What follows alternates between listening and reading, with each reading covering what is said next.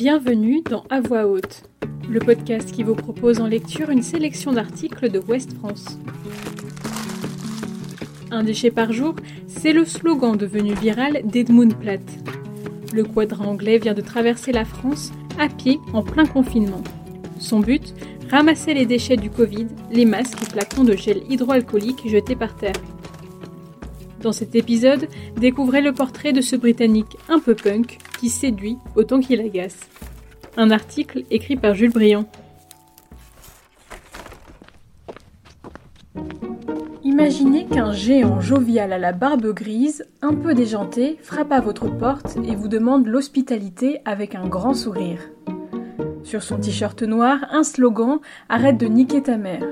Il porte un sac et une tente sur son dos, et sur son épaule, embroché sur un bâton, une grappe d'une centaine de masques bleus anti-Covid-19, sa moisson du jour. Le géant n'est pas seul, il est accompagné d'un homme affublé du même attirail. Est-ce que vous, vous leur ouvririez? Des dizaines de gens l'ont fait sans hésiter. Pas besoin d'aller en Inde pour faire un voyage extraordinaire. Edmund Platt s'est surnommé l'escargot anglais. Avec le photographe indépendant marseillais Frédéric Munch, il a traversé la France à pied, de Marseille à Paris, en octobre et novembre dernier.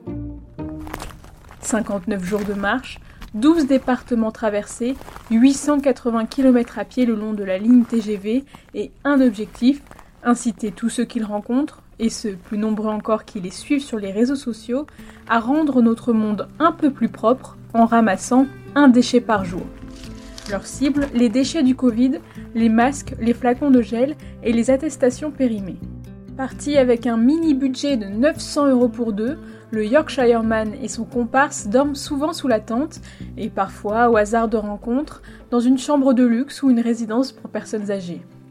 Un boulanger afghan rallume son four pour eux dans Lyon, un chasseur leur ouvre sa porte dans le Morvan, une passante les héberge en Saône-et-Loire.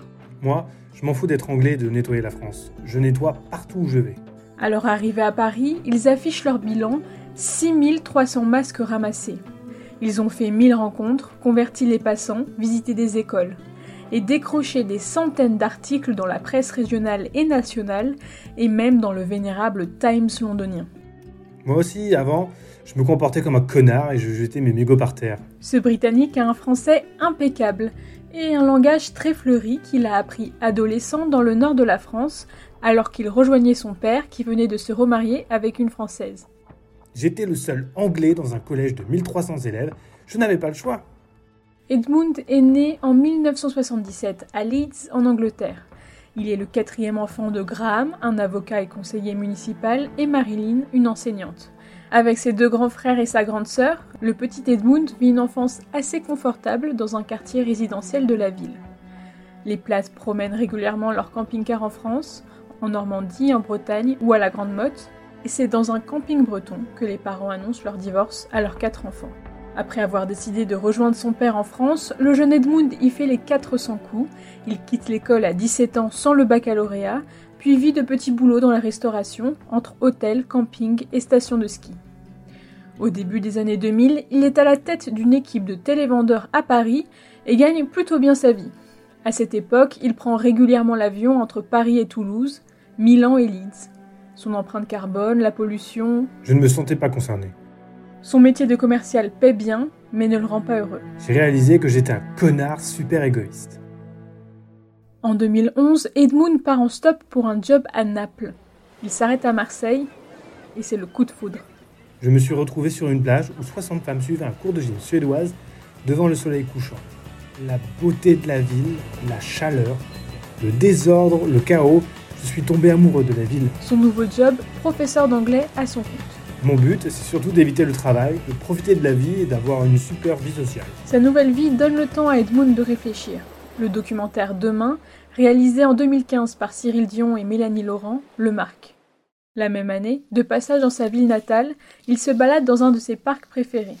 Au bord d'un lac, il ramasse, écœuré, une canette de coca et décide de la mettre dans une poubelle en immortalisant son geste. Désormais, je vais ramasser au moins un déchet par jour pour le restant de ma life. C'est ce qu'il promet sous un selfie publié sur Instagram, avec un hashtag un déchet par jour. Rapidement, la toile s'affole, le hashtag devient viral. Un ami lui lance le défi de convaincre les Marseillais d'avoir le même geste. Edmund l'accepte. Ensemble, ils fondent l'association Un déchet par jour. Ce n'est pas la première association créée pour inciter les Marseillais à ramasser leurs déchets, mais aucune ne dispose d'une telle tête d'affiche. Traite la planète comme tu aimerais être traité toi-même. Un seul mégot pollue 500 litres d'eau. On est tous consommateurs, concernés, coupables, mais capables d'agir. Les messages d'Edmund sont simples, directs, efficaces. Et surtout, il n'hésite pas à laisser s'exprimer son côté punk. Un jour, j'ai vu une dame jeter le reste d'une brique de lait par la vitre de sa voiture. Je l'ai ramassé et je l'ai aussitôt renvoyé dans la voiture. Ils ont pris cher. Une nuit, il va taguer Arrête de niquer ta mère sur la façade du prestigieux Cercle des nageurs de Marseille. Une autre fois, il harangue les passants devant un restaurant McDonald's pour protester contre les déchets qui jonchent le sol. Pas franchement raffiné, mais ses fans adorent. L'association décolle, elle séduit des sportifs comme le nageur Florent Manodou et des entreprises emblématiques comme Ricard qui envoient leurs salariés en stage de ramassage. Edmund fait une apparition dans le feuilleton marseillais Plus belle la vie, les caméras de M6 viennent le filmer, des ramasseurs limitent à Lille, à La Rochelle, à Paris. La communauté revendique aujourd'hui 27 000 selfies de ramasseurs de déchets du jour pour plus de 400 tonnes ramassées. Les autres associations environnementales marseillaises, elles, sont partagées.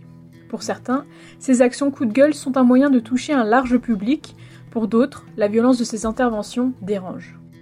Son compagnon de route Frédéric admet que son compère est parfois allé loin dans la provocation, mais qu'il s'est calmé depuis. C'est vrai que j'ai harcelé et saoulé beaucoup de gens.